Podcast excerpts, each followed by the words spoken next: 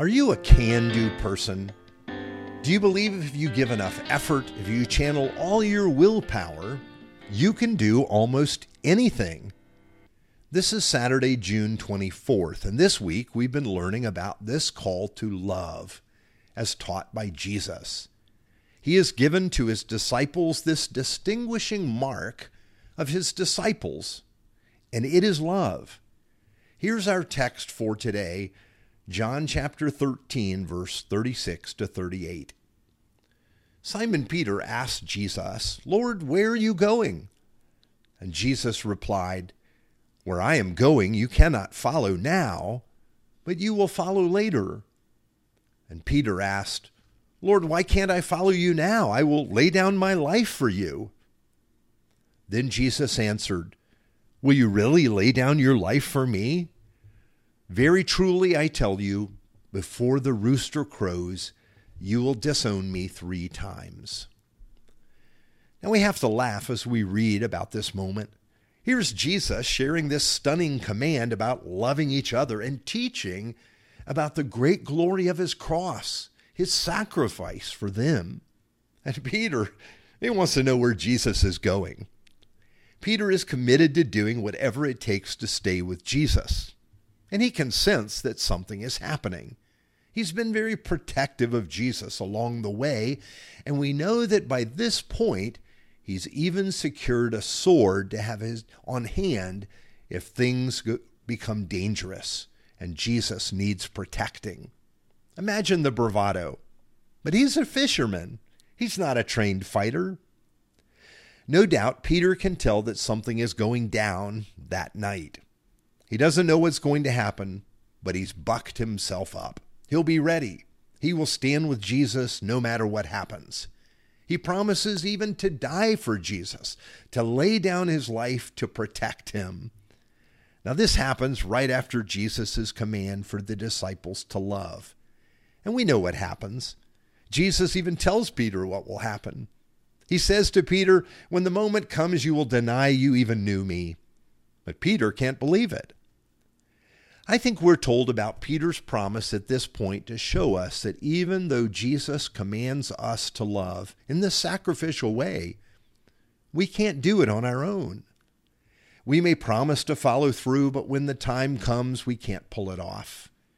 You see, we're trying to be like Jesus without Jesus, and we can't do that. How many times have we promised to be faithful to God only to come up short? I know I have. I was reminded of that at Father's Day. I rewound the tapes of my relationship with my kids and could see so many ways that I failed to love them and serve them. At times I was too busy for them or failed to listen to them, thinking that I knew what was best. They've been incredibly patient with me, and I, I love them dearly, but I haven't been able to love them perfectly. But Jesus' way of love, in all of this, I haven't learned. You see, what Jesus is calling us to requires the presence and power of the Holy Spirit. This teaching of Jesus all holds together, as we'll see in the weeks ahead, because in the next chapter in John and the ones after, we're going to see the crucial role that the Spirit of God has in leading us into truth and helping us to apply all that Jesus has done for us.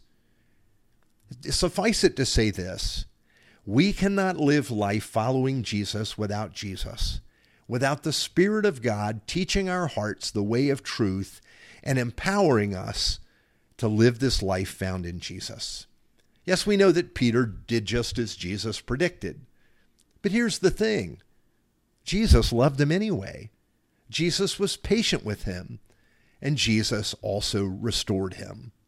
Then Jesus worked through him to reveal his love in extraordinary ways. You see, all that Jesus commands, he alone can enable and provide. This love results from learning of Jesus, walking with Jesus. That said, when the Apostle John returned from his 20 year exile on the Greek island of Patmos, he was very old and he couldn't really walk into Ephesus, his city and the town that he loved. He had to be carried into the city where the church was waiting to see him. During his time in Patmos, Jesus had given John an extraordinary vision that's found in the book of Revelation. As John was being carried into Ephesus, the people wondered what new teaching had he received from the Lord during this time away. Surely his time with the Lord had revealed new truths they needed to hear, and they were eager to hear it. When they asked him, he simply said, There is no new teaching. There is only this love one another. Yes, and how will we learn this? Jesus explained it in his letter very simply. We love because he first loved us. Let's pray together. Father God, we have both the boldness and the weakness of Peter. We want to love, but we cannot do what we desire. Remind us each day that we must depend on you for all things, that this life of love comes from you as the gift of your Spirit. Fill us with your Spirit so that we might have the confirmation that we are yours and the ability to live in your love. In the name of Jesus, we pray. Amen.